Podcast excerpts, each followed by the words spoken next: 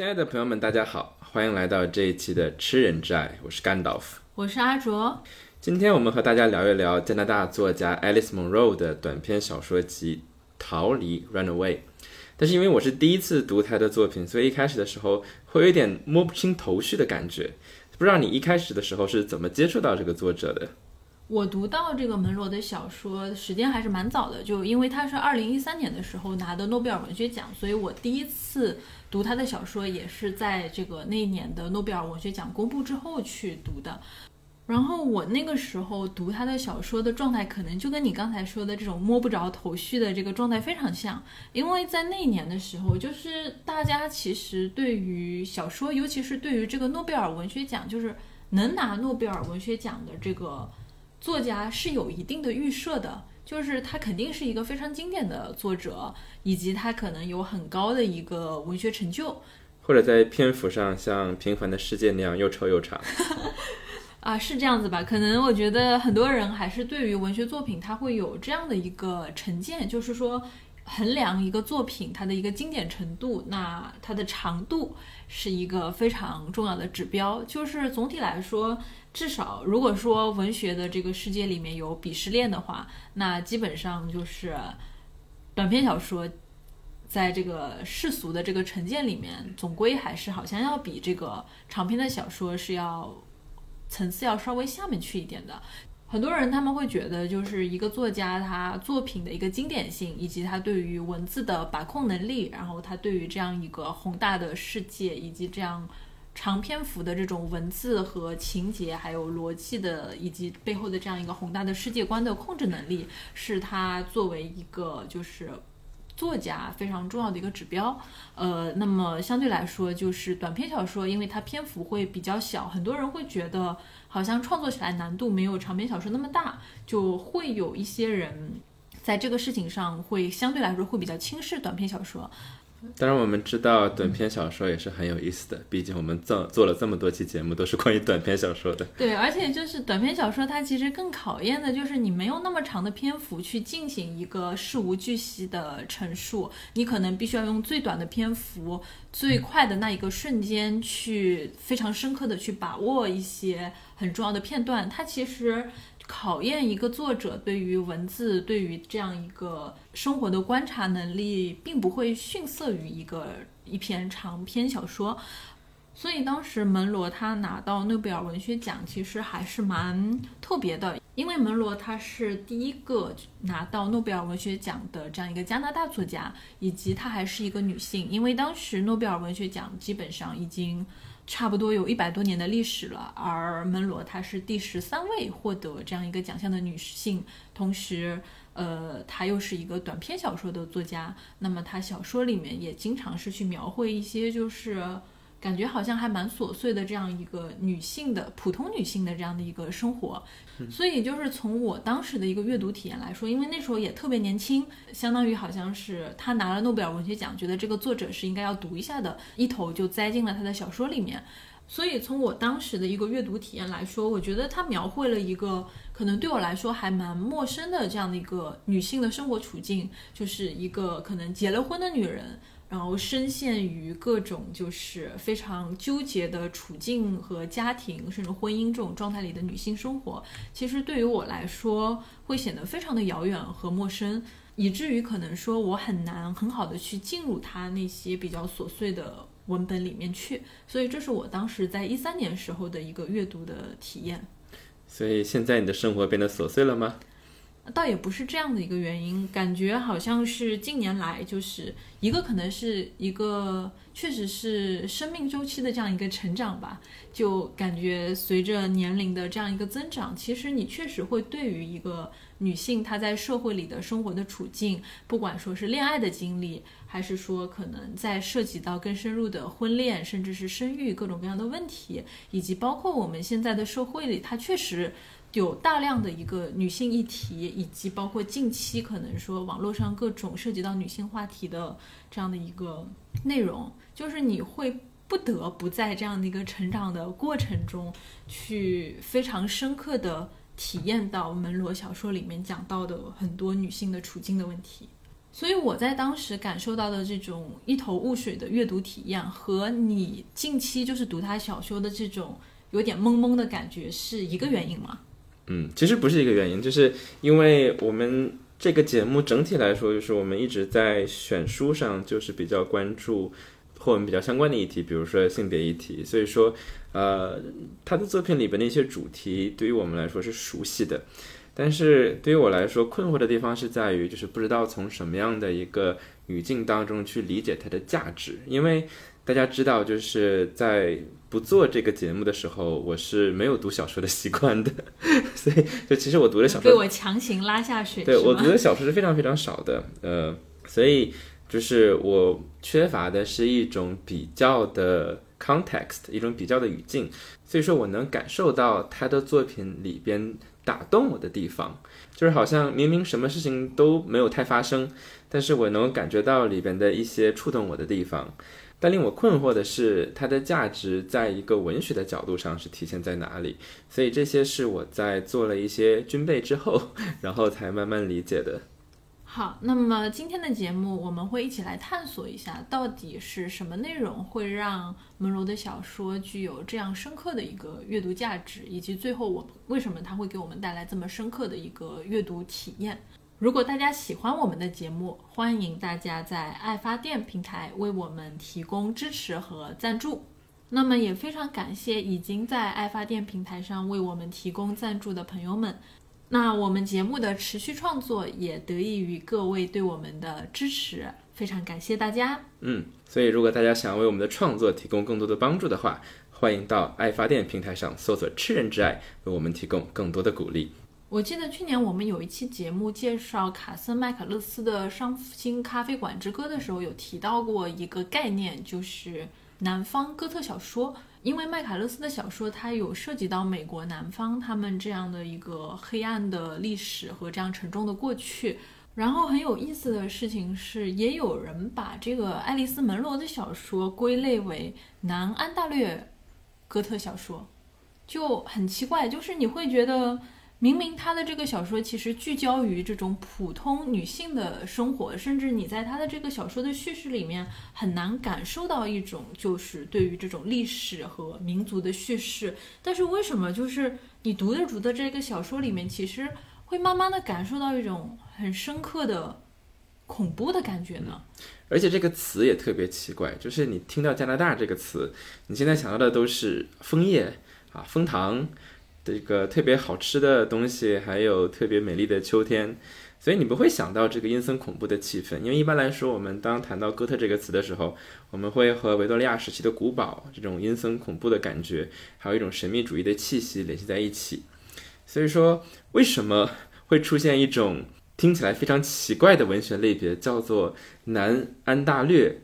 哥特？就听上去还特别拗口。对。那么，想要解释这个问题，我们不如先聊一聊这本书的第一个短篇小说，也是呢和这一部短篇集同名的，叫做《逃离》（Run Away） 的一个故事。而既然我们要带着“哥特”这两个字去进入这个故事，那我们不如先回忆一下我们在节目之前当中谈到的一些哥特文学的特点。呃，因为总的来说，哥特文学的产生是和一个特定的历史和文化的语境是相关的。比如说，传统的哥特文学，它和维多利亚时期一个工业革命，还有启蒙时期的这种人们的非常康德式的理性化的思维是有关系的。所以那个时候的很多作品会想要加入一些关于未知、关于神秘的讨论，它会放到这样的一个阴森恐怖的环境当中，然后去把人们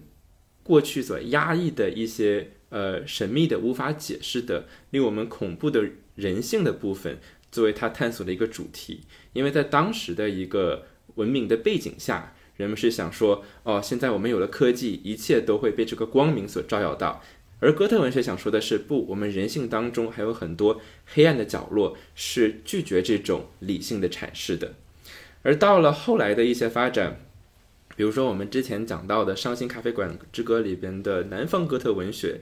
它又和美国具体的南北战争时期的背景有关系。所以在这样的一个背景当中，他们会通过比如说一些人体上面的一些，比如说 abjection，就是一个非常令人觉得感到恶心、感到难受的一个人体的形态，还有一个未知的远方的客人，还有遥远的记忆当中的这种未知。呃，去创造这样的一个氛围，他想探讨的是，在当时的美国的一种文化氛围当中，对于人们内心当中所极力隐藏的一种暴力的倾向，这种种族之间的 tension，这种这种人和人之间由于未知所产生的张力的一种探索。所以，当我们来到 Alice Munro 的作品的时候，我们不如可以去带着之前的这样一些背景去探索。对于一个南加拿大的一个人的生活来说，它有哪些的主题是和之前的哥特文学是相通的？只不过它所设置的情境，从之前的哥特的古堡，或者是一个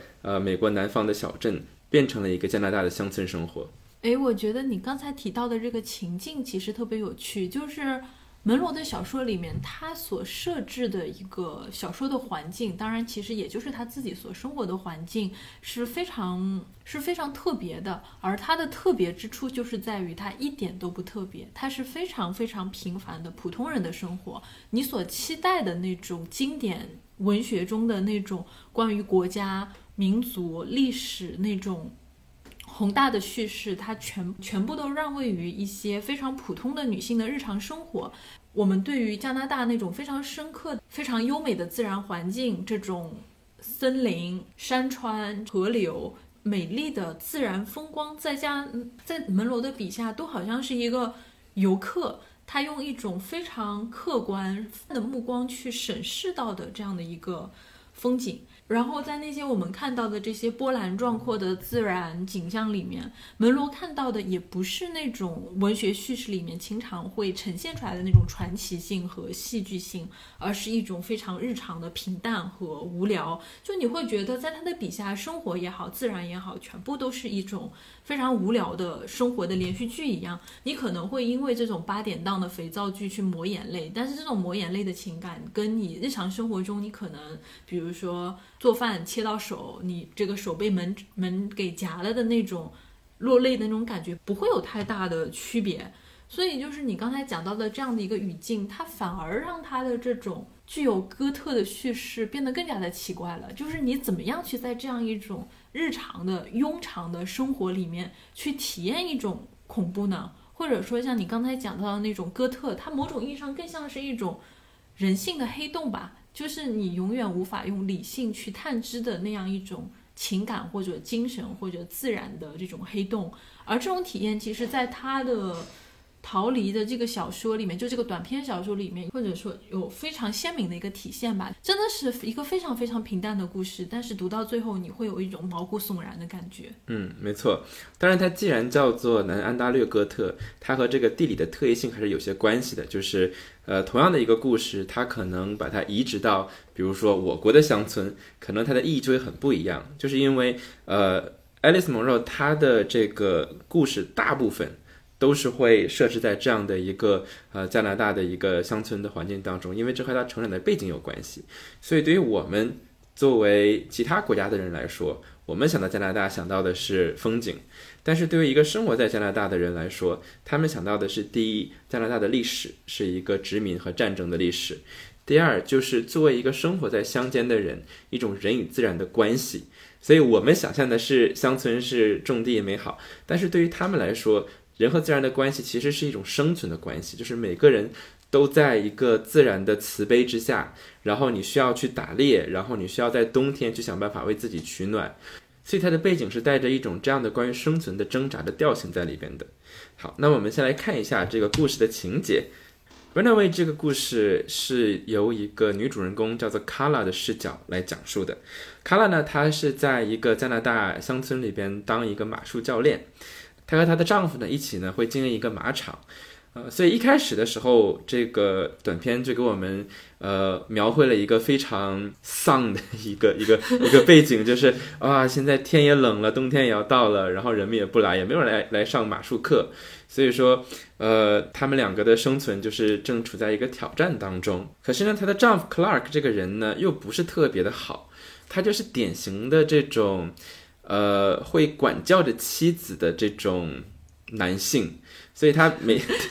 我不知道，我不知道，我不知道怎么讲，就是因为真的是没有一个好的词汇去粉饰这样的一个角色，嗯，呃，所以 好的词汇，对，所以他平时就是玩电脑，然后什么也不干，然后他会指望 Carla 呢给他做各种各样的家务，然后该吃晚饭的时候说就说你把晚饭给我准备好，是这样的一种关系。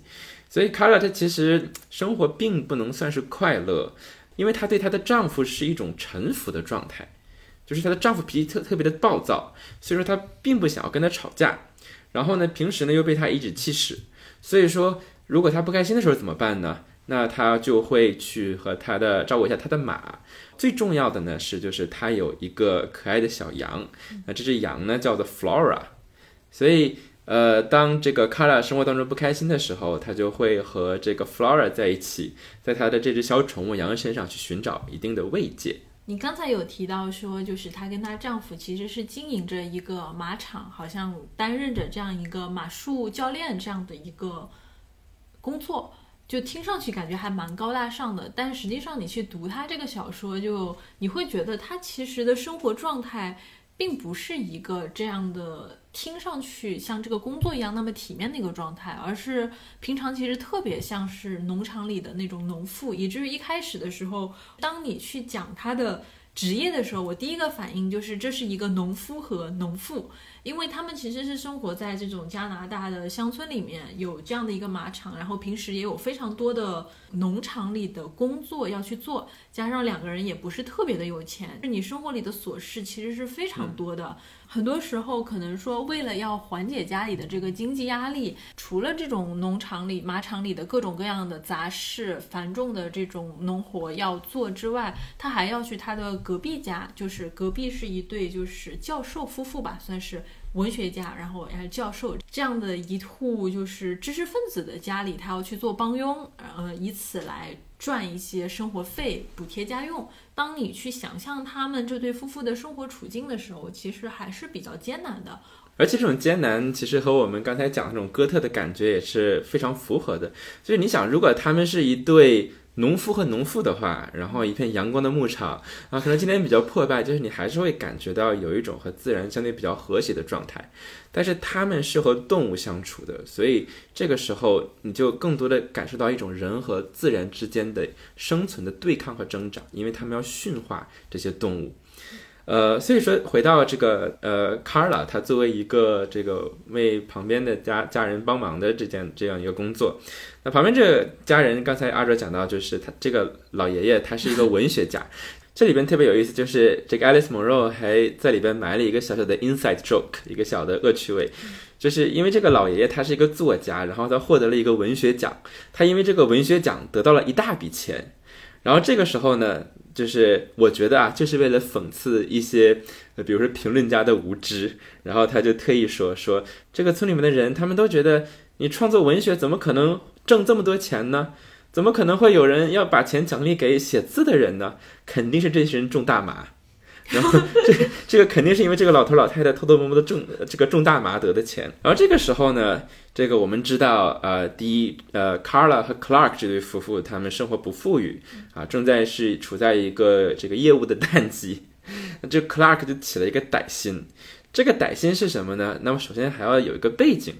就是。Clark 和 Carla 当他们之间有一个小小的恶趣味，就是 Carla 呢会幻想一些事情，就比如说他会说，当他去隔壁帮忙的时候，然后说这个啊，这个隔壁的老爷爷啊，这个叔叔啊，他看到我，然后他是多么的被我吸引，然后他会想要邀请我单独和他在一起。然后当他就是这样去讲的时候，Clark 这个丈夫，然后就会感到特别的兴奋。然后他说：“你继续讲，你继续讲。” 所以就是，就是他们去歪歪这个隔壁的老头老太太，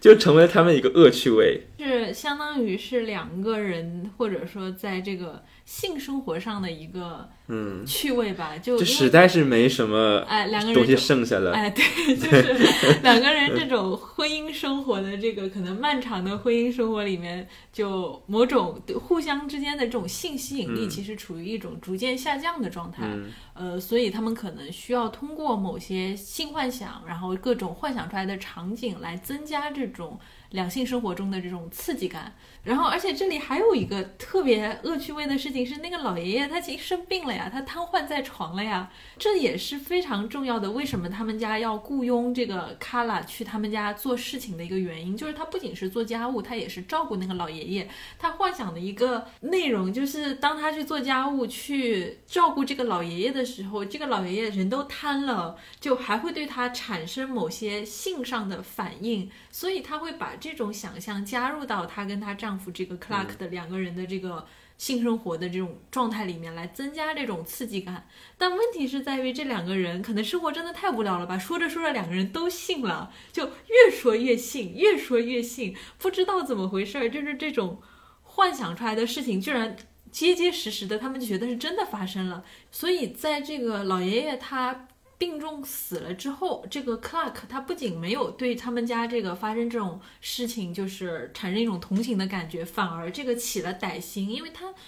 因为他们的这个邻居家现在没有了男主人，就只有一个剩下的这个遗孀在那里，感觉就是一副很好欺负的样子。加上哎，感觉人家拿了这个文学奖，赚了一大笔钱，这户家里又有钱又好欺负，所以这个 Clark 就啊一下就起了歹心，就说哎，你们这个老头儿他这个生前对我的这个妻子有过这样不轨的行为，那么现在我们要去向他的遗孀去要求赔偿。那这个时候，卡拉就非常的为难，就是他意识到这个事情其实不是真的，就只是一个幻想中的事情。但是她的丈夫 Clark 却因此说把这件事情当成了现实中发生过的，并且想要去这个勒索对方的遗孀。她其实很为难，但是她也没有任何的办法去违抗她丈夫的这样的一个意志。那么讲到这里，其实我们要换一下角度，我们来讲一讲这个老奶奶 Sylvia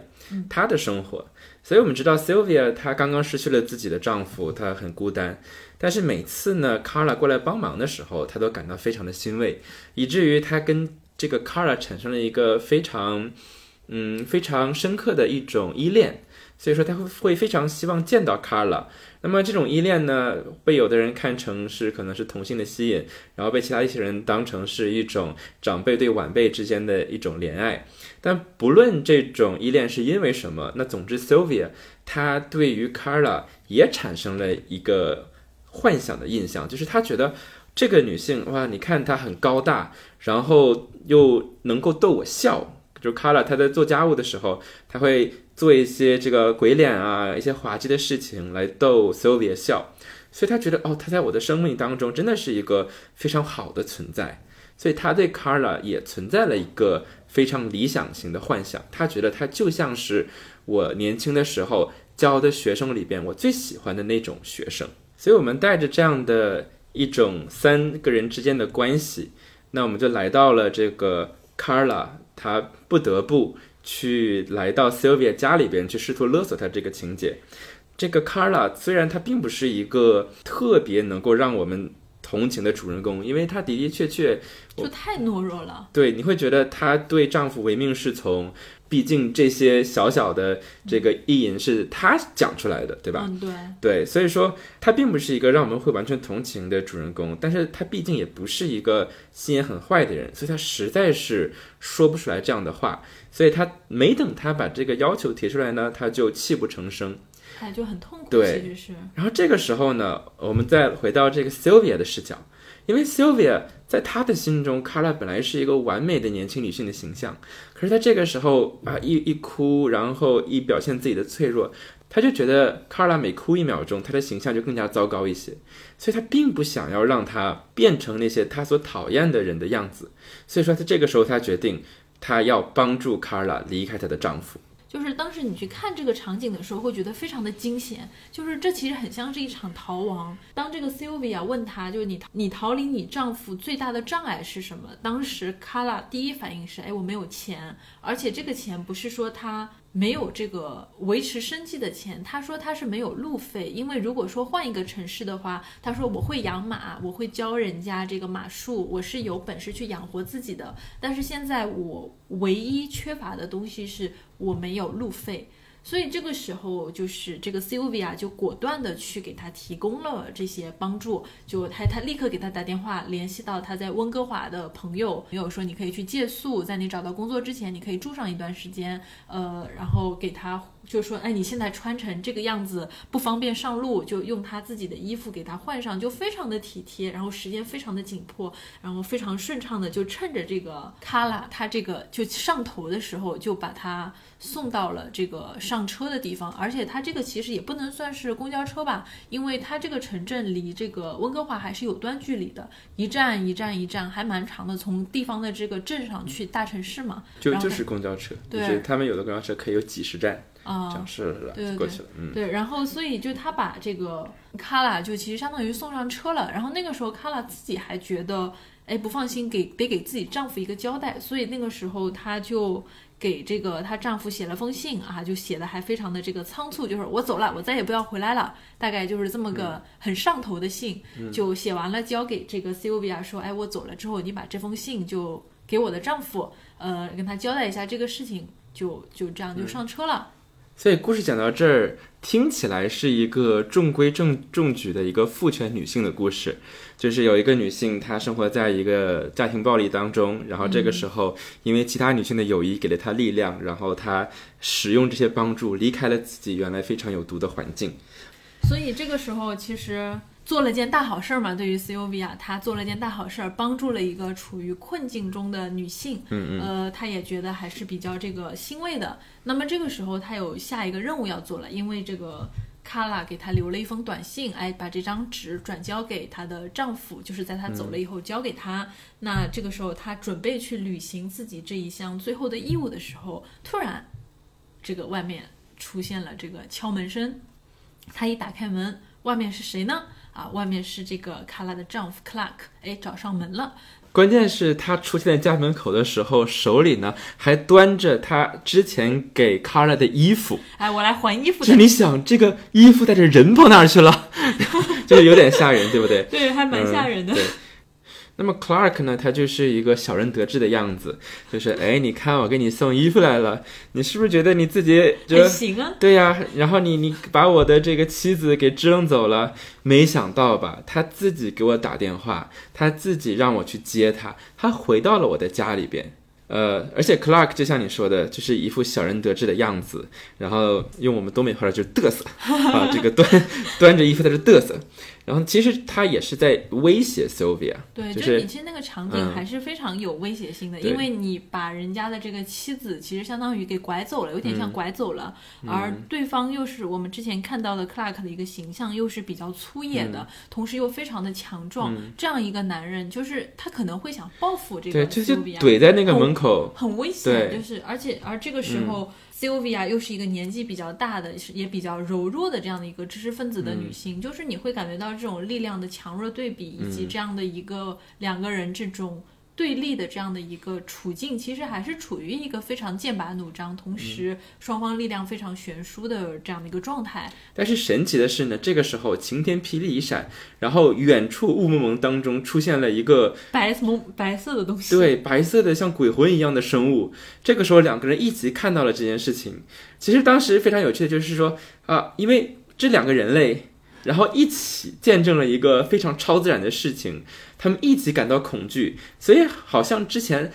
就是从彼此那里来到的恐惧就没有了，哎，那种很微妙的这种对立就消失了，反而成为一种共同的受害者，反而甚至产生一种友谊的感觉，就感觉一个幽灵突然见鬼了，两个人同时见鬼了，或者外星人这种在雾中浮现的一个。白色的东西，然后越来越近，向他们这个靠近，就感觉越来越危险，好可怕呀！嗯，对。那这个白色的生物是什么呢？那当这个生物慢慢走近的时候，发现其实是 Carla 的宠物羊 Flora。Flora 之前呢，它走丢了，走丢了好久好久没有找到，他们一直在担心这个羊是不是被吃了。没想到恰恰就是在这个时候出现了。那这个时候它一出现，两个人哎吓得魂飞魄散，之前的那个。感觉也没有了，然后 那个他也忘了要勒索也进行不下去了，对，忘了就要干啥了，没有那个气氛了，对吧？嗯，再继续的话就不是那个味儿了。哎，对，就是那个好不容易营造出来的那种威胁感消失了。对呀、就是啊，我这架了这么多的范儿，嘚瑟了半天，结结果被一只羊吓成这样，对不对？所以，所以其实 Clark 我觉得他也是非常的没有面子，嗯，对。对。然后，所以这个时候，哎，他他就回去了。或者说，这个羊他所扮演的角色，其实很像是这个卡拉的一个好朋友。就是在之前，卡拉和她丈夫这样一个漫长又琐碎的婚姻生活里面，其实这个羊对于卡拉来说是一个非常重要的精神慰藉。因为这只羊就是刚买来的时候，它其实非常的喜欢这个 Clark，就是 Clark 走到哪里，这只羊它就就是好像非常迷恋的、非常依赖的，就围着这个 Clark 转。可是慢慢的，这只小羊长大了之后，感觉好像从一个懵懂的少女变成了一个好像更加成熟的一个女性之后，她的这个情感就变得更加的丰富而含蓄。就她的这个内心好像逐渐的跟卡拉形成了一种互相理解和互相这个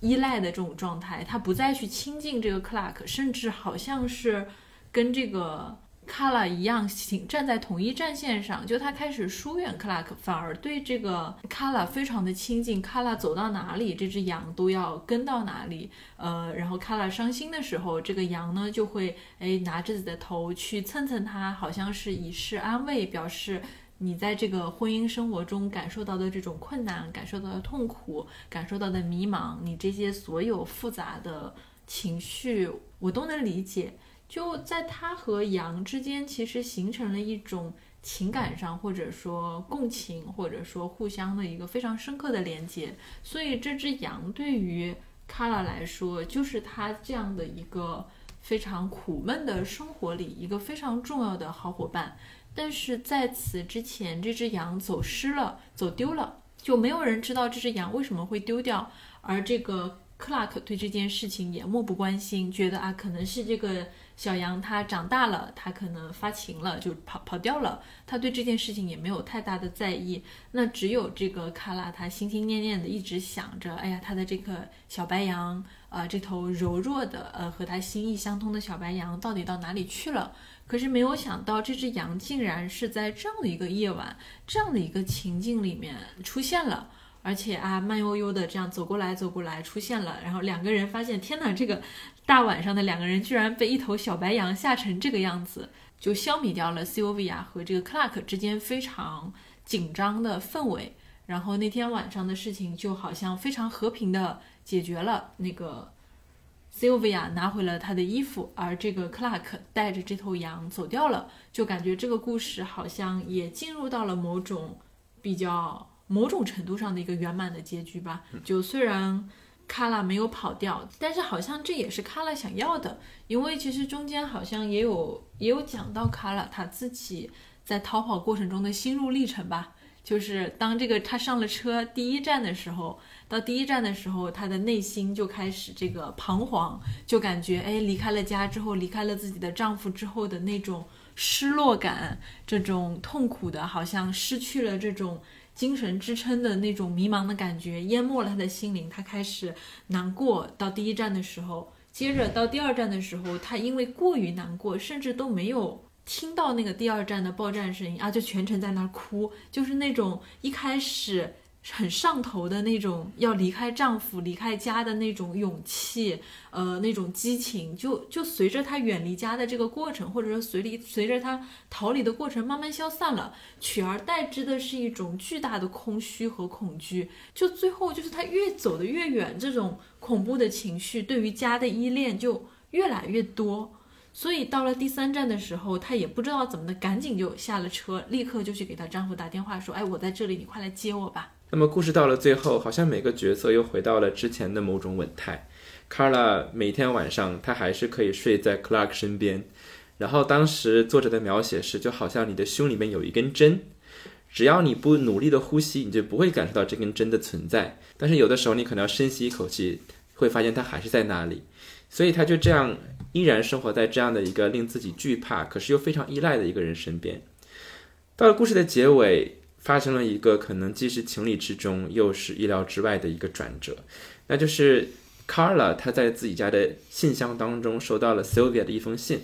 Sylvia 说：“我知道我不能跟你再接触了，因为之前发生的事情。”所以他在这篇给 Carla 的一个告白当中，他提到了那天晚上这个呃他们的小羊 Flora 出现的事情。可是 Sylvia 惊讶的发现，就是自己的丈夫 Clark 从来都没有跟他提到过这这只羊的事情，他从来没有跟他讲过自己的小羊回来了，而他是那么的想念这只小羊。所以故事的结尾，呃，这个作者 Alice Monroe 他用了一个。假设的笔触去描写，他说：“Carla，他一直都没有去那个树林里边，在而在那个树林里面，他可能看到一个被埋葬的羊头。”对，就是他这一段其实描述的就特别的可怕，或者说有一种啊，让你觉得真的是毛骨悚然的那种恐怖。他说：“哎，你可能往那个方向走，你可能会看到在那个草丛里面有一个脏脏的、很小的骨头，那个头盖骨，它可能就是你平时拿茶杯那样手上你可以拿的那个茶杯一样的大小，然后一只手就可以捏起来它，然后上面可能还有一些没有褪干净的皮肤和血肉。就是当然，这也可能只是一种假设，就是是那里什么都不会有。可是这样的场景真的。”非常的可怕，然后这个时候，卡拉她甚至还会自我安慰说：“哎，那可能没有这样发生，她的丈夫可能只是把这头羊给赶走了，就赶得远远的，再也不会回到他们的生活里。”她这样的去安慰自己，然后那就像是那个针埋在她心里一样，不去触碰，那就不会疼。嗯，但是作为读者，我们知道这个丈夫应该就是把这只羊杀掉了，因为读到这里。其实我们能够感受到，其实这个故事它就是圣经里边替罪羊的故事的一个改写，呃，所以我们有一个主人公，他犯下了某种，当然这是引号的一个罪，然后为了洗清这个罪，那一个替罪羊替他去做出了这个牺牲来洗清他的罪过。所以，我们把这个故事理清之后，其实可以回到我们之前的问题，就是为什么这个故事它是一个哥特式的故事？所以，经常听我们节目的朋友可能会记得，我们在呃二零二一年的时候，一开始讲了几个非常奇幻的作者，那其中一个是 Angela Carter。那在这个 Angela Carter 他的作品当中，其实呃就非常典型的体现了。在一个哥特式的作品当中的几个人物的原型，那第一个呢就是一个受难的呃少女，第二呢就是一个睿智的女性，那第三呢就是一个呃黑暗的恋人，然后第四呢还有就是一个敌人。那黑暗的恋人和敌人呢往往又是同一个角色，所以如果大家记得我们这个染血之士的那一期的话，那会发现那个故事其实就是非常典型的这几个角色，但是。在我们今天这个故事当中，其实呃是存在这几个角色，但这几个角色其实又是存在于每个人的幻想当中。为什么这么说？在表面上看，可能卡拉就是那个困境中的女性，然后呢，呃，她遇到了一个睿智的女性，也就是这个她的邻居 Sylvia，而他们共同的敌人，同时也是一个黑暗的爱人，就是他们的丈夫 Clark。所以从表面上看，这个故事是往这样的一个哥特式的方向来走的。可是，在叙事当中呢，爱丽丝·蒙罗又做了很多的颠覆。那第一呢，就是说，其实，呃，就是这几个角色是在每个人的想象当中存在的。就是为什么说 Clark 是呃 Color 的一个黑暗的恋人？其实 Clark 本身并没有什么特别的地方。我在看研究爱丽丝·蒙罗的文献的时候，就那个作者，他虽然用的文笔特别的学术，但是其实我觉得翻译成白话，就是他想说的，就是想做一个黑暗的恋人，Clark 这个人你不配，就是一个，因为那是一个很，就是一个很粗鲁的普通人对他就是一个 Dick。就是你想一个黑暗的恋人，他可能有这种暴力的一种呃，他是一个黑暗的贵族，对，然后有一种隐含的暴力，然后他在你身边会让你感受到危险，就是一种像吸血鬼似的那种幻想一样的恋人。对，但 Clark 他只是一个粗鲁的人而已呀，他没有这些特质，但是他为什么会能够承担这样的角色？是因为 Carter 在生活当中，他遇到 Clark 的时候，他本来是。中规中矩的想要成为一个兽医，这个时候他遇到了那个时候看起来非常的风流，然后做一个马术教练的 Clark，然后他跟自己家人说：“这就是我想要的生活。”而他的家人说：“你不可以这样做，如果你选择了这样，那你这辈子就完了。”所以其实恰恰是他想要为了逃避他当时的那样的一种生活的状态，去寻找他所谓的浪漫的生活。于是 Clark 成为了这样的一个角色。于是他离家出走，和 Clark 成立了自己的马场。但现实是什么？现实是他的生活就是处在一个呃非常隐性的暴力的一个家庭的环境当中。而我们再回到这个 Sylvia 的角色，Sylvia 的角色表面上看她是一个睿智的女性的形象。然而我们知道，Sylvia 之所以去帮助 Carla，那其实呢是因为。他并不想让 Carla，他本来是非常的爱 Carla 的，他不想让 Carla 成为那个自己讨厌的那种女性，所以说他说哭哭啼啼的，然后对哭哭啼啼的磨磨唧唧的，然后被生活就是压的非常的琐碎的这样的一个女人。对，所以他不想这件事情发生，所以他为了保护自己的想象，他选择去帮助 Carla，因为他想要保护自己想象中 Carla 的角色，而最后为什么这只羊死了？其实对于 Clark 来说，呃，那他杀羊羊的原因，其实可能仅仅就是因为这只羊把他吓到了，对他来说没有面子。但是对于 Carla 来说，这件事情的意义是很很重要的，就是因为原本这只羊它是自由的，这只羊它的生活就是曾经 Carla 的生活，这只羊选择离家出走，什么也不顾，就像 Carla 当年选择了逃离自己的家庭一样，而现在这只羊被献祭了。那么，卡拉年轻的那一部分，能够去逃离的那一部分，也随着这只羊死去了。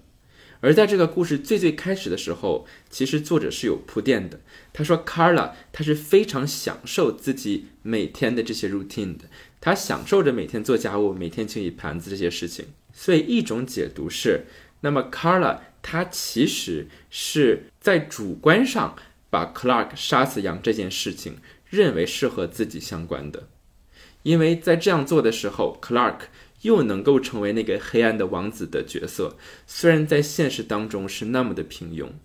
所以在这个故事当中，我们看到每一个人，他们都在想象当中把其他人构建成了一种浪漫的角色，而他们每个人实际上又生活在一种平庸的生活当中。所以这种这种安大略南方哥特式的恐怖，它其实。并不是一种非常具象的一种神秘学的恐怖，它恰恰是来自于我们生活的一种平庸，就是你被嵌入到这里边，你要面对自己生活的无聊，你要面对自己生活的这种呃无处逃离。而且你会发现，他的这种生活的平庸和生活的这种无处逃离，更多的其实是聚焦于女性的这样一个生活处境的。因为其实，在门罗的小说里面，你会看到很多的一个关于她自我的这样的一个自传性的一个特点，就是。生活在这样加拿大这样的一个国家，一个乡村或者说这样一个小城市的女性，她所面临的生活环境是什么样子的？那可能说像我们这样子离加拿大真的非常遥远，我们可能对加拿大会有很多浪漫的幻想，以及很多人会把这个加拿大视为移民的一个很重要的国家吧，就是像这种温哥华呀、多伦多啊这样的一个华人聚集的这样的一个大城市。但是我们对于这样的一种加拿大文化的想象，实际上是把加拿大的一个形象过于的这种刻板印象化了。因为对于加拿大来说，除了这样的个别的一个大城市，其实他们更主要的一个生活环境是非常广阔的这样的一个乡村生活。那爱丽丝·门罗的小说，它其实是聚焦于就是生活在这样的一个小城市里的女性，她们面对的这样的一个生活处境。在门罗的笔下，她的女性其实总是生活在一个很小的圈子里面，然后在她们的身上，你其实会感受到那种很明显的一种清教徒式的对于自我的发展和自我欲望的这样的一个克制，而在这种情况下，他还会力求自己去实现某种就是这种非常传统的社会中的一种自我完善，所以对他们来说，就是他们的生活非常的。稳定，并且他们安于生活的现状，哪怕这种生活是非常枯燥无聊，每天可能有做不完的这种家务，而且这里其实很重要的一点是，就是这样的一个乡村，它其实本质上并不是我们所理解的，就是说乡村和乡村之间距离非常近，大家能够形成这种邻里间的友好关系。它其实是在这样的一个乡村，或者说你在。爱丽丝·门罗的小说里面看到的乡村，乡村之外其实是那种非常广袤的这种自然，非常广袤的森林和原野。那么，其实你在村子里的生活，加上加拿大，就是其实一年四季有大半年都在下雪。就是你会有这样的一种非常深刻的孤岛一样的感觉，就是你生活在村子里，其实你是会有一种这种非常封闭的与世隔绝的那种感觉。你去外面，就是你可能是需要通过这个汽车的，呃，你要开车，包括就是像这个卡拉，他想逃离自己的家，他就必须要去乘那种像客长途客车一样的公交车，一站一站一站的去前往这个。温哥华，所以就是其实你会感觉到他们的乡村在爱丽丝·门罗的笔下，其实是一个被广阔的荒野所包围的这样的一个非常孤独的社群。就相比于自由，他们可能更多考虑的是如何在这样的一个恶劣的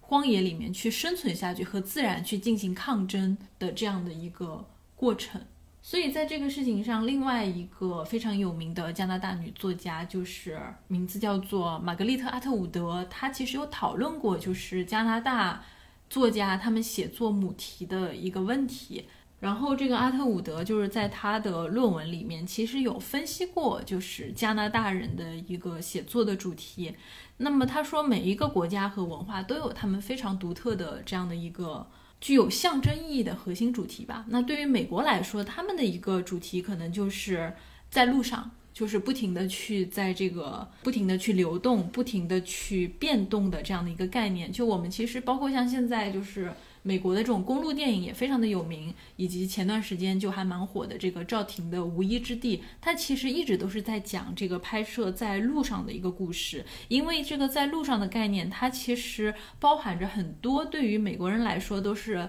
充满这种精神向往的这样一个元素。因为它指永远指向一个新的地点，一个可以去抛弃旧秩序的地方，然后一条可以就是永远在拓展、永远去征服的这样的一个可。可能性，它代表了一种希望，然后它代表了一个永远不会完结、充满可能性的一个乌托邦的概念，因为那是一个完美的人类社会，就是在你无法追寻到的这个远处，它好像永远存在着一个可能性，就是这是一个美国的文学主题里面非常常见的一个母题。那么对于加拿大人来说，他们的一个核心概念其实是存活。就是如何在这个荒野的世界里面存活下去。那么这个具体体现在他们的写作里面，是你会看到，在这个加拿大人的小说里面，其实非常经典的意象就是森林、自然，还有孤独感。在这样一片广阔的荒野里面，这样的一个冒险家和一开始的这样的一个定居者，他要如何在这样一个充满挑战的自然，以及美国原住民，呃，我们古早的称呼是印第安人。呃，因为他们在这种荒野里的这种拓展，其实必然伴随着是对这样一个当地的原住民的侵略和殖民，那这样的一个斗争也是充满危险性的。所以就是这样的一个存活的一个概念，体现在他们的一个文学创作里面，就是要努力的生存下去，坚持不懈，在这样一个非常恶劣的。自然环境中努力的生存下去，当然伴随着这种生存，它会有一种很强烈的面对自然的孤独感，这其实是很重要的一个写作主题。但是，呃，阿特伍德他认为，就是说，在这样的一个主题下，对于女性来说，它衍生了一个非常。有意义的一个母题，那就是逃离。我们刚才讲到的，就是这个门罗的小说的这个逃离，因为它是一种非常具有女性特色的抗争方式。就我们不会想到说，哎，一个男性他为了这个抗争自己的命运，他千辛万苦选择了一种非常具有代表性的方式，就是逃跑。因为秩序的构建者并不想要逃离这个秩序，所以说。逃离，他永远是边缘化的人，所以，呃，或者是弱势的群体，不论是女性，包括我们之前讲到的这个重返故里，对吧？他逃离，首先是因为，第一，他的这个男同性恋的身份；第二，他想要逃离的是他的工人阶级的背景，所以我们并不想要逃离你的秩序建立者的身份。对，所以就是在这样的一个主流文化，它其实渲染的一个作家或者说渲染的一个文学主题是什么样子？比如说海明威，你这个主角是硬汉。面对这个可怕的大自然，哪怕你的这个身体被毁灭了，哪怕你的这个斗争失败了，人不是生来就要被打败的。对，就是你的这个心灵依然要非常的强悍去面对，绝对你的心灵绝对不会被打败的。或者说像那个什么，呃，杰克伦敦那些什么小说，什么野性的呼唤，那种人类啊，或者是那种动物啊，关于这种。自然野性那种非常强悍的力量，就是其实主流的文化它去渲染的是这样的一种非常强硬的，然后非常顽强和勇敢的这样的一个硬汉的形象。但是在这个时候，我们会看到的是一个被忽略或者说被边缘化、不存在的这样的一个没有语话语空间的一个群体，他们去展现自己的一个呃生存空间或者说生存方式的一个主题方式，那就是逃离。因为其实对于女性来说，作为一个被边缘化的群体，她对于这个处于社会核心地位的一个男性去说不的方式，只有一种远远的离开，不管是一种身体上的逃离，还是心灵上的逃离，或者说是对婚姻和家庭的逃离，她只能以一种就是逃离的方式，或者说逃离的姿态，去表达自己抗争的一个态度。而当你要去质问说逃离之后你要怎么办这个问题，好像又是一种全新的一个问号。你想要逃离，那么之后你要面对一种什么样的新生活？其实依然好像是一个没有回答的一个问题。嗯，当然，从我们刚刚讲的这故事里边，我看到的是一个失败的逃离。他最后选择的是不去逃离，而是选择通过想象力，比如说她通过想象。这些意淫的场景去维持她和她丈夫的关系，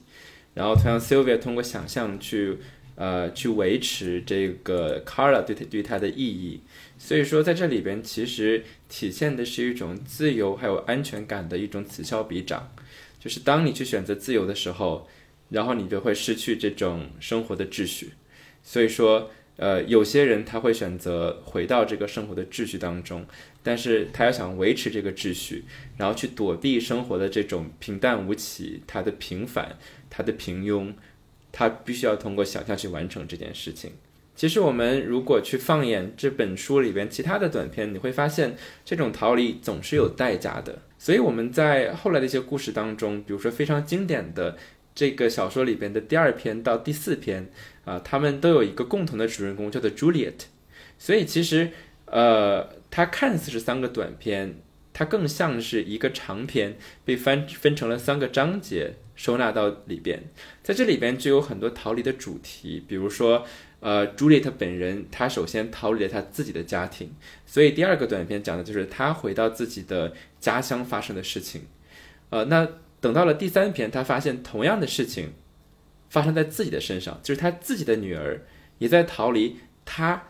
带给他的生活，所以这样的故事总是在不断的重复，而人们总是在这种逃离和被逃离当中，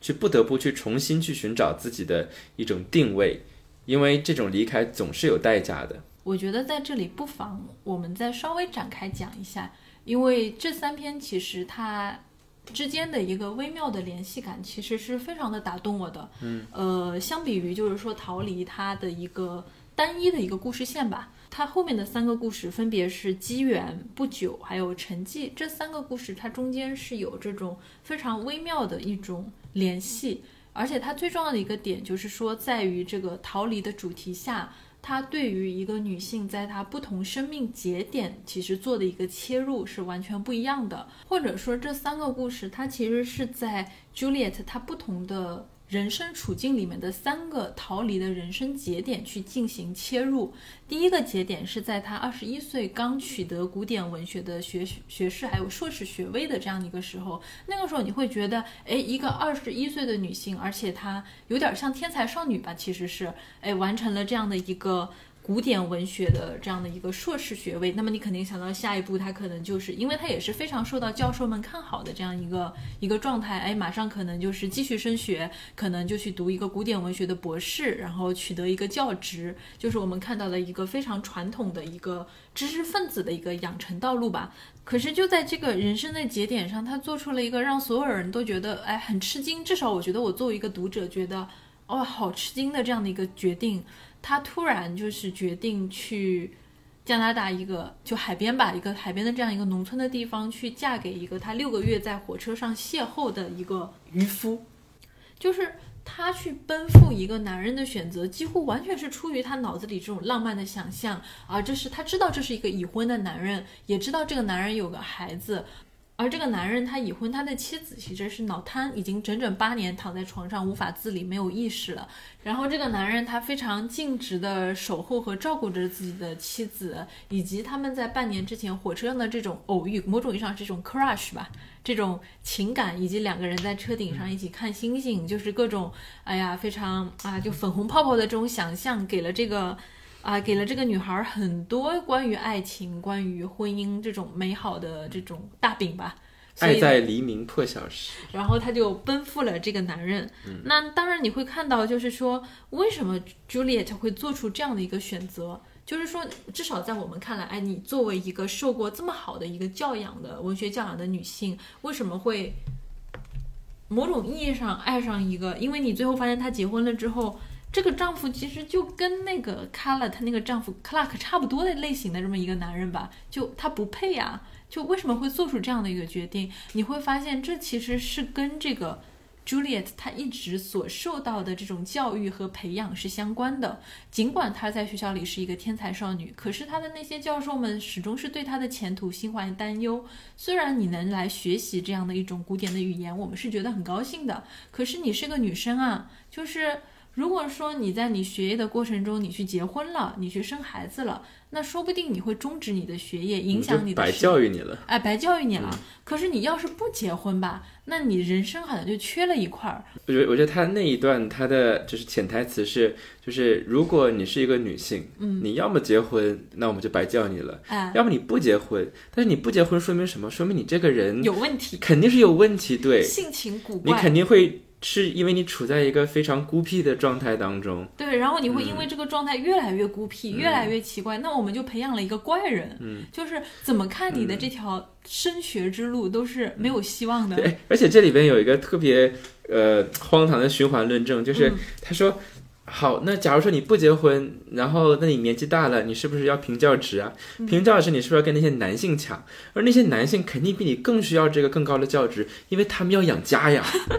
是吧？然后反正就是有这样的一个吐槽，其实某种吐槽也包括，我觉得到现在的学界，其实这种问题是依然存在的，就是一个女性的科研人员，她其实依然会面临着很多在性别上的这种一种歧视。然后恰恰这一点又是朱丽叶她的一个性格上的一个某种意义上是一个短板，因为她从小作为这样的一个某种意义上是学霸女生吧，这样一个天才少女学霸女生，反而使她丧失了这种作为女性的某种意义上的一个性吸引力。就她们她的恋爱经历完全是一片空白的。就好像周围的人也因此就是对他没有任何了无兴趣，他没有谈过恋爱，没有男朋友，然后他草草的就跟一个约会对象发生了关系，但是那个约会对象就是属于跟他刚完事儿，这翻脸就说，哎，我对你这人没兴趣，我不会想跟你发展什么关系的。那 Juliet 也在这件事情上就感觉啊，就自己非常的挫败。或者说你会发现，Juliet 她的这样的一个成长道路其实是充满矛盾性的。一方面，哎，教育、学识为她塑造了一条好像你不断去逃离这种庸常生活的这样一个上升的道路；但是另外一方面，这种那条上升的道路又是一条绝路，它好像让你成为了一个正常生活轨道，就是。它好像让你无法进入到一种一个女性的正常生活轨道，你无法拥有爱情，你没有婚姻，你没有任何的性吸引力，你是一个 loser，就是它最后会导致就是说这样的一种分裂感。所以当他在这个火车上遇到一个某种这种 crush 的情感发生的时候，而这个男性又对他产生了某种给他画了某个非常浪漫的这种爱情和婚姻的大饼之后，他就义无反顾的 投奔向了这个这个这个这个像 Clark 一样的这种，我就一直都不知道画大饼什么意思。嗯，嗯，就是好像呃，商业精英们经常说“画大饼”这个词。所以其实就是在这样的一个情况下，Juliet 他去实现了一种他对于他原本生活的一种逃离。那么后面的两则小说其实跟这个小说联系在一起，你会发现它其实是一种。某种意义上像是一种宿命的循环吧，因为你最后发现它的一个故事的结构其实是一个不停的一种关于逃离，但是无法逃离的一个循环。这三个朱丽叶为主人公的故事，其实他们非常非常有意思，呃，但是可能一开始读的时候，呃，我们不会觉察到，就是呃，因为很多人他们可能会说，Alice Munro 她的这个故事是自传性质特别强的，所以一个研究它的一个习惯性的做法就是把它带入一种自传性的视角，但是这样的视角是非常非常非常的局限性的，呃，比如说这个关于朱丽叶这三个故事。就是有人发现什么呢？就是朱丽叶这个角色，她其实致敬的不是 Alice Munro 自己，而是 Anne Carson，就是另外一个加拿大的一个诗人，同样也是一个非常非常著名的一个呃加拿大的学者啊、因为首先 Anne Carson 他本身他是研究呃古希腊典籍的，然后同样呢就是这个呃朱丽叶这个角色，他也是研究古希腊典籍的，就是他们的角色有很多相似的地方。啊，当然这些它并不能够这个呃完全的说证明这个角色的灵感是来自于 Anne Carson，但是这样的一个角度给我们提供一些帮助，就是你会发现其实呃这个 Monroe 他在这几部作品当中其实就埋下了一个呃我们去解读这样的一个故事的一个线索，就是因为 Juliet 她是对这个古希腊典籍还有拉丁语感兴趣的。所以他在这里边提其实提到了很多的这个作者，但这些作者其实不是随机的提到的，不是一个简单的 name dropping。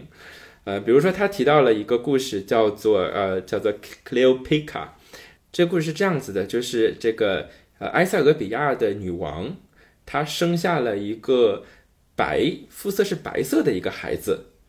但因为我们知道埃塞俄比亚他们那里可能呃应该是肤色比较暗才对。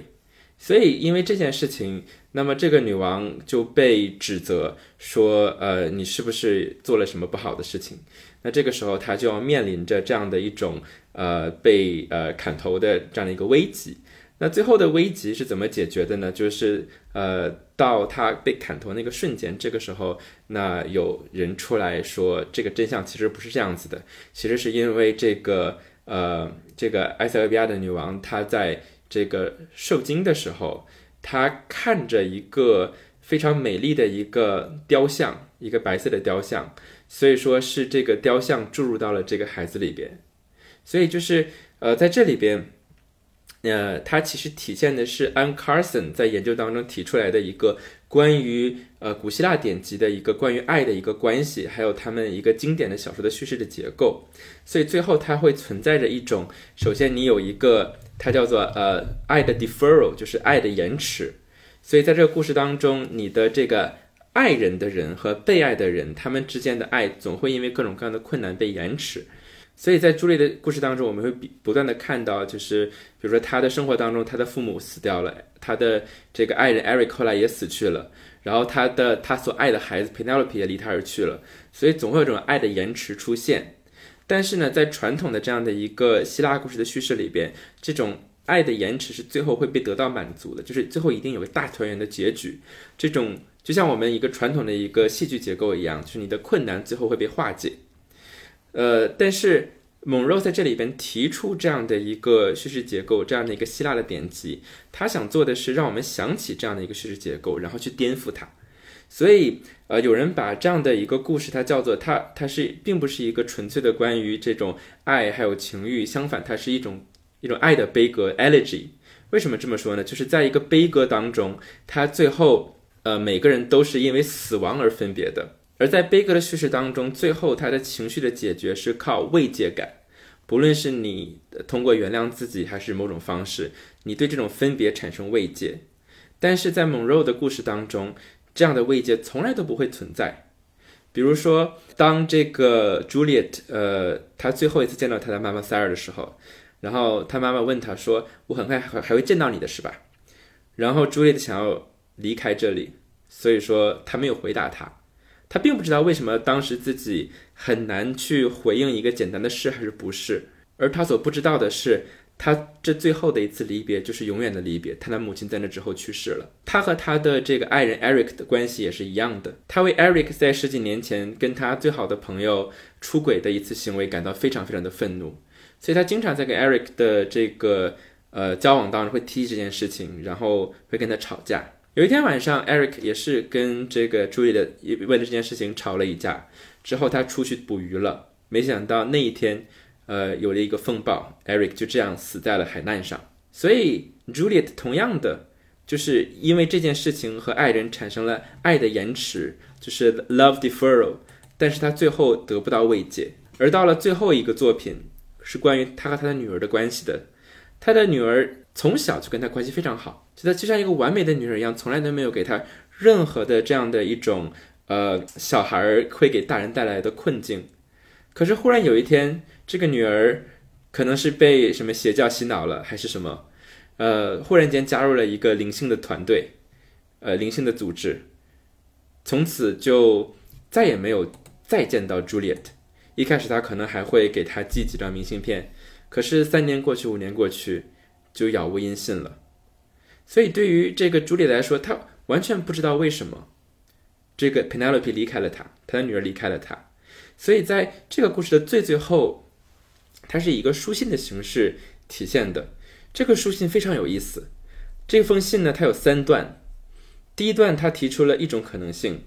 是呃，他在想为什么自己的女儿会离开他？难道是因为我是一个无神论者吗？难道是因为我没有给他提供这种灵性的教育，所以他不得不在某一些邪教当中去寻找自己的灵性吗？然后第二个自然段，它是有一个前引号开始的。但是这个前引号从来都没有后引号，但是你会觉得说好像他在跟人讲话，他有了另外一个想法，是不是因为这个我的女儿离开了我？但是这个引号是没有没有结束的。到了第三个自然段，他又提出了第三一种第三种想法，说为什么我的女儿离开了我？是不是因为像我当年离开我的母亲一样？因为我并不需要我的母亲，所以是不是 Penelope 其实她也不需要我？就是他从来都没有得到这样的一个慰藉。他永远处在一种不确定当中，这种爱的延迟是无限的。他会因为死亡的发生，会因为这种离别的发生，让我们永远都得不到这样的一种满足。我们永远都不可能知道为什么这个这个别离发生了，但是它还是发生了。我们不得不生活在这样一种不确定的状态当中，而这就是每个人的困境。但是我觉得在这一点上，我和你的体会其实是完全不一样的。就是你其实是从一个人和这种，或者说这种爱的一个，就是你其实是从一个人的角度去体验这种爱的延迟，或者说这种啊永恒的这种求而不得的爱的感觉。但是我在这里面其实读到的体验是完全不一样的，就是你会发现在他们的这段关系里面，就是不管是。朱丽叶特和她的丈夫，还是朱丽叶特和她的这个女儿，你会发现，就是当朱丽叶特她每一次的逃离，其实都是失败的这样的一个过程中，她其实已经陷入了某种意义上是婚姻和家庭的牢笼。就是她其实很早就发现了，她跟她这个丈夫 Eric 之间根本就没有爱，她不爱这个 Eric。就是她一开始的时候，虽然那个人给她画了一个理想的大饼，爱情的理想理想的大饼，但她不爱这个男人。就是你可以很明显的在第一篇小说里面就看到，就是从他们故事发生的一开始，Juliet 就对他没有很没有什么特别深的一个情谊和爱意，就是他其实是一个调情对象，没有那么重要。但是他的爱对于，就是他体现出来的那种爱对于这个 Juliet 很重要，因为这个对他来说，既是他去证明他是一个。有性魅力的人，他是一个可以去拥有爱情和家庭的完整的女性的一个证明，同时也是他逃离自己原生家庭原本的这样的一个命运的一个很重要的途径，就是他在进入婚姻之后，很快就认清了他根本就不爱 Eric 的这个现实。所以当 Eric 死掉的时候，他其实不需要在这段婚姻里面找到一种爱的慰藉，就是只有当他从家庭中摆脱出来的时候，他原本的这个。人生才真正的开始了，所以你会发现在 Eric 死了之后，他才能够就是很好的重新开始自己的生活，卖掉他这个曾经困住他的这个房子，然后去继续去呃深造，继续去这个去读书，去完成他的其他的一些学位论文，以及包括他的女儿，就是他其实并不是不知道，就是到最后其实他的这三个可能性里面，他其实还是很蛮明确的知道。问题，他和他女儿的关系为什么会这么失败？就是某种意义上，他所理解的他和他女儿之间的关系的和谐，本质上是他的一厢情愿，是他想在他自己的女儿身上寻找到一种情感的自我满足。他为这个家庭去奉献，他为他的女儿去牺牲，去形成一种就是他身为一个母亲，身为一个理应该成为一个理应成为一个母亲的女性的那种。自我满足感，但实际上这个事情，这个这个关系是非常失败的。这段母女关系就跟他跟他自己的母亲那段关系一样，非常的失败。他单方面的去进行这样的一种自我满足，以及包括在第二部的小说里面有一个传教士上门了，就是说，哎，我我是要来你们家传教的，但是这个 Juliet 就非常强硬的拒绝了那个传教士，说我是一个无神论者。那我的女儿就我要为我创为为我的女儿去创造这样的一个环境，她就应该是个无神论者。那么之后如果说她长大了，她想她再想去选择，那我给她选择的权利。但是现在我觉得这个世界是无神论的，那我就不要让她接触到基督教的东西。就是你会发现，她某种意义上是像在塑造一个自己的所有品一样的方式去塑造自己的女儿，想用这个女儿去填补自己的一个家庭和精神生活的一个空白。但是实际的情况是他女儿其实是在这段家庭关系里非常的痛苦和无助的，所以我会觉得在这段就是逃离的关系的循环里面，某种意义上它不仅是一个爱情的悲歌，它其实也是一个女性的悲歌。就是你会发现在门罗的这个笔下，或者说他所反映出来的现实就是。这个社会，它对于女性的教育是，女性她是需要依赖男性而存在的。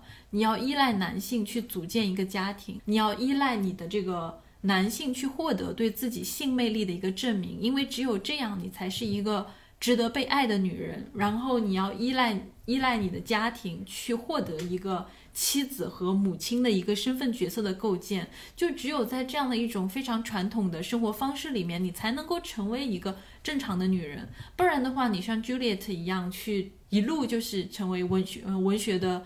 学士、硕士、博士，最后你没有办法结婚，你依然是一个。孤僻的人，所以他这里有一个很很大的问题，就是说女性她被塑造成了一种在情感生活上无法摆脱对男性依附的这种一种精神状态，她们始终渴望着爱情，她们渴望因为爱情和一个男性去结合，她们渴望能够得到一个理想的有爱情的伴侣，她们渴望一种把。精神生活和这种肉体生活结合在一起的这种爱情，然后在这个爱情的基础上，他们去构建自己的婚姻，去成立一个家庭，这样的一个社会环境对女性去塑造出来一种幻觉，通过爱的这样的一个幻觉，你去进入到一段婚姻，你去成为一个妻子，成为一个母亲，但是你会发现爱是不存在的，爱在某种意义上它是一种剥削的借口，它让你成为了一个。为家庭去操劳，然后去奉献自己的妻子，去成为一个为孩子去牺牲和奉献的母亲。但他实际上真实的那个爱背后，它其实是一种虚空。就是你这种啊，经历各种困难，然后充满这种勇气的这种逃离，它最后只会让你进入到另外一种困顿的处境，然后为你画下的这种爱情的大饼。然后你你所受的这种教养，他为你划下的那种注重情感生活、追求完美爱情的这种幻觉，或者说这种大饼，它本质上都是一种虚空，它只是一个空头支票。因为你实际上要进入的是一种就是非常琐碎的生活，没有任何希望的人生，还有这个不断的这种循环的一种无法摆脱的宿命吧。因为在这个第三个故事的最后，就是那个很重要，因为他的那个女儿再一次的陷入了他的命运的循环，因为他的女儿逃离了他之后也去结婚了，然后也带着好几个孩子出现在一个城镇上，过着一种非常琐碎、非常庸常的一个妻子和母亲的生活。某种意义上，就是他的女儿的这种逃离，本质上也没有摆脱这个一种不幸的命运。女儿啊，他的他们一家三代的女性，她的祖母 Juliet 本人以及她的女儿，就最后都重复了这样的一种命运啊，去逃离自己的原生家庭，投身于某种虚幻的爱情，然后因为爱情去陷入无望而痛苦的婚姻，再去生出对这个自己原生家庭充满隔阂的下一代，最后下一代继续去逃离，然后继续去为爱结婚去。然后陷入这种命运里面去，他最后我觉得是有这样的一种很无望的一种循环，然后以及最后让你引入到这一种让人觉得仔细想想还是蛮恐怖的这种方式里面。我觉得在关于朱莉的这三部作品当中，Alice Munro 的关注点是更加普世的，呃，因为他所关注的并不仅仅是男性和女性之间的关系，相反是在。女性的处境当中的任何一种关系的维度，就所以他是想讲的是，在最后这种爱是没有 resolution 的。就当你在关系断裂的时候，你并没有一个解释，相反你是通过自己的解读、自己的想象，然后去试图继续生活下去。因为呃，朱莉这个角色她本身就是一个非常好的例子，她没有跟 Eric 结婚，呃，她在第三部作品当中，她成长成了一个非常独立的女性。但是他独立的起点是艾，嗯，这个 Eric 死了，就是你会发现最后他能够获得独立，或者说不断的去实现个体发展的起点是 Eric 死了，他的女儿离开了他，就是那些所有羁绊他的这种家庭和所谓的，当然我们不能说他是婚姻关系，但类似婚姻关系的束缚从他身上。消失的时候，她不再是一个妻子，不再是一个母亲的时候，她才能够成为一个人，去实现自己的人生理想。但是即便如此，他和他女儿的关系依然是到了一种没有办法去得到一个确定的解释的状态。对，他所以不论是男性和女性之间的关系，还是女性和女性之间的关系，不论是朱莉的和她妈妈 Sarah 之间的别离。还是朱莉和 Eric 之间的别离，还是朱莉和 Penelope 之间的别离，他们都是没有解释的，没有所谓的 closure，没有一个机会让我们让我们在心里边清清楚楚知道这是我们最后一次离别，然后我们知道我们的关系到了什么程度，于是我们能够非常清楚的去构思自己下一步的计划，这些全都是没有的。所以我觉得这里边，呃，他所想要揭示的一个主题，恰恰就是这种所谓。一个确切的真相的不存在，我们永远是处在一种不确定的状态当中。不论这个关系是你和你的家庭当中的任何一个人的，所以相反，我们为了继续下去，我们必须要构造一种叙事，能够让我们继续生活下去。即便这种所谓的这种 resolution，这种最后故事的结局，这种一个确定的一个关系的状态是不存在的。所以，我们其实去读门罗的小说，会发现他所描述的这个女性的困境，某种意义上，它是一种非常复杂的，就它背后其实涉及到非常复杂的各种各样的问题。它不仅是一个女性，她可能从小这样一个成长环境的一个困境，然后女性如何去处理她和家庭的关系，她在这个和自己原生的家庭，呃，和自己的丈夫、婚姻以及和自己下一代的关系里面，其实。各种各样的问题都非常的复杂，但是这一些内容就是说，并不是一种虚构，而是门罗他作为一个作家，他其实完全都是从自己的生活体验中去，呃，应该说都是他一个经历过的一些事情。这种不管是少女时期的那些可能说孤独，或者说呃各种各样的事情，以及包括他进入到婚姻、成为母亲所面临的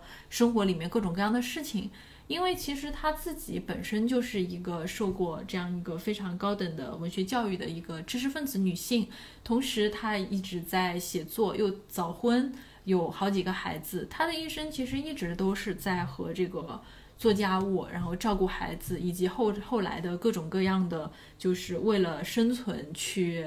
工作，各种各样的事情去周旋的一个过程。而写作对于他来说，是在这种被生活琐事压得快喘不过气的这样的一个间隙里面争分夺秒去做的一个事情。所以门罗他自己也说，就是说写作这件事情会给他一种绝望感，不是说是。写作这件事情让他绝望，而是说为了写作，他必须要和他的时间去争分夺秒的那种绝望感，因为他无法想象说，因为他的生活被各种家务、被各种女性必须要去承担的琐事占据之后，她如果没有办法写作，她会失去那种创造性和愉悦感的绝望。她的生活是一直在跟这种绝望感去做斗争的，甚至你会发现，就是说有一件事情，比如说她。呃，她曾经去跟这个加拿大的艺术委员会去申请过一个项目基金，就是专专门为作家提供的一个项目基金，但是他被拒绝了。他后来才知道，他被拒绝的原因之一是因为他在写申请的时候，他要写，他说他要用这个项目基金去请一个保姆，帮他去承担生活的这个一些，帮他去做一些家务，以便就是解放他的一个时间，能够去写作。可是，这对于当时的这样的一个写作委员会来说，或者说艺术委员会来说，是一个不可想象的事情。因为对于一个作家来说，一个男性的作家，他可能更多的就会说：“哎，要用这笔钱，比如说去到处游历，去这个了解风土人情，积累素材，去这个访学。”据说梭罗在写《瓦尔登湖》的时候，还是他妈妈在给他洗衣服，所以他才能够一直在湖边自由的创作。对啊，所以就是说，对于当时的那些人来说，他们根本无法想象，为什么一个作家他要做那么多的家务，要什么做饭、洗衣服、带孩子，然后打扫卫生，就他们没有办法想象这种事情，然后也无法就是共情门罗的这种处境，所以他们当时就拒绝了他的一个基金的一个申请。就其实这就是一个很。典型的例子，对于门罗他的这个创作来说，所以你会在他的这个生活里面看到一个女性，她在自己生活的各种阶段所面临的各种各样的困境，哪怕是在我们的想象中，好像作为一个像世外桃源一样的加拿大吧，就是人依然会，女性依然会面临各种各样的困境啊，而这种困境，我会觉得，哪怕是。隔了那么遥远的距离，在不同的人生阶段，其实你都会产生一种很深刻的这种共鸣的情感。所以我想，这就是为什么 Alice，嗯，不是，嗯，所以我想，这就是为什么 Alice Monroe 的故事虽然看起来什么都没有发生，但是却能够给我们这样多的感触，就是因为那些困住我们的，尤其是女性的生活的，恰恰就是每天生活当中所不得不面对的这些关系琐事，还有各种各样的不确定性。而我们不得不在所有的这些不确定性和限制当中，去想到一个办法去寻找自由，而这种自由又往往是有着代价的。好，那么我们这一期的节目到这里就结束啦，我们下期再见。下期再见，拜拜。